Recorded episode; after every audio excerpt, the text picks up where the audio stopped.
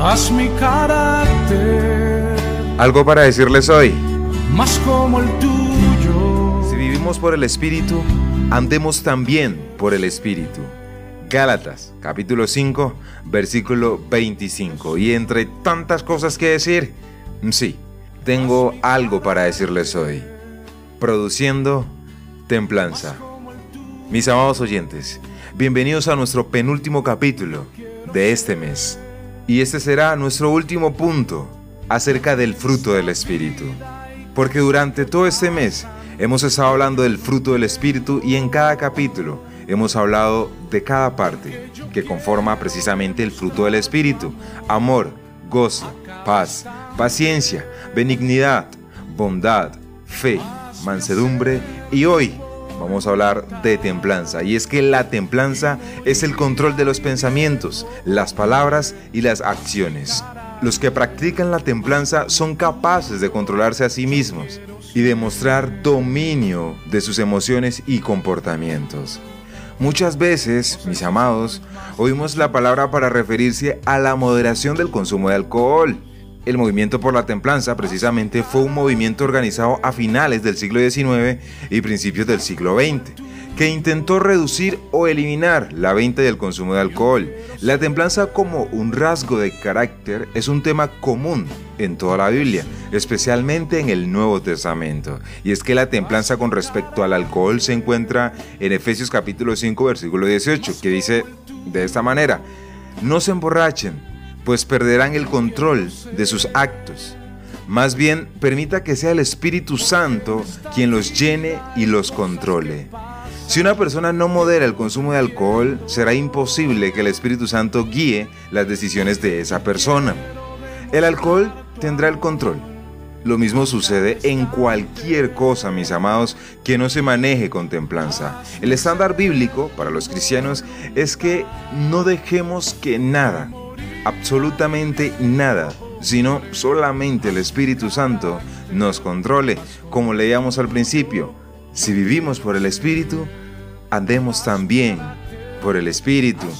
No importa si es el alcohol, la comida, la lujuria o la avaricia o cualquier deseo de la carne que no es controlado se convierte en nuestro Dios activo.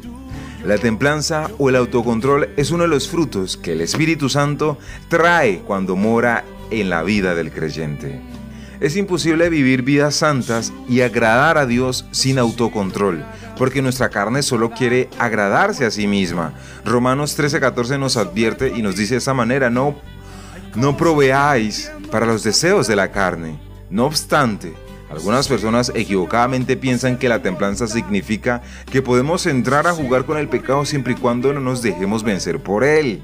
Mis amados, eso no es lo que nos dice este versículo significa que además de la templanza debemos ser prudentes y sabios. Cuando deseamos agradar al Señor, vamos a mantenernos lejos de cualquier cosa que tenga la apariencia de maldad. Vivir una vida con templanza no significa que podamos pecar siempre y cuando solo sea un poco. Pablo describe la templanza bíblica en 1 Corintios capítulo 9, versículo 27. Al contrario, vivo con mucha disciplina y trato de dominarme a mí mismo. Pues si anuncio a otros la buena noticia, no quiero que al final Dios me descalifique a mí.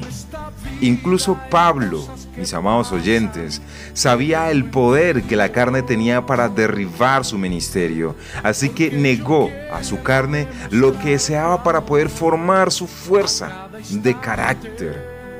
Cuando un líder cristiano cae, casi siempre es por falta de autocontrol y disciplina personal.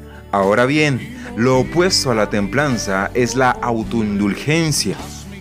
Cuando desarrollamos actitudes de permisividad en algunas áreas, esa permisividad tiende a extenderse también a otras áreas. En cambio, mis amados oyentes, cuando nos mantenemos bajo control físico, mental y espiritualmente, estamos capacitados para ser más eficaces en nuestra misión de representar bien a Cristo. Por lo tanto, mis amados oyentes, es imposible vivir vidas santas y agradar al Señor sin autocontrol, porque nuestra carne solo quiere agradarse a sí misma. Y si vivimos por el Espíritu, andemos también por el Espíritu, mis amados oyentes, permitiendo que el Espíritu Santo produzca en nosotros su fruto, que el Espíritu Santo produzca en nosotros amor, gozo, paz, paciencia, benignidad, bondad, fe, mansedumbre y templanza o autocontrol. Y dicho esto, esto tenía para decirles hoy, mis amados. Nos vemos en nuestro último capítulo. Dios les bendiga en gran manera. Recuerda siempre, si este capítulo fue de bendición, compártelo con alguien más que de seguro también será de bendición para él. Soy B. Jones y esto fue algo para decirles hoy. Más como el tuyo, yo quiero ser.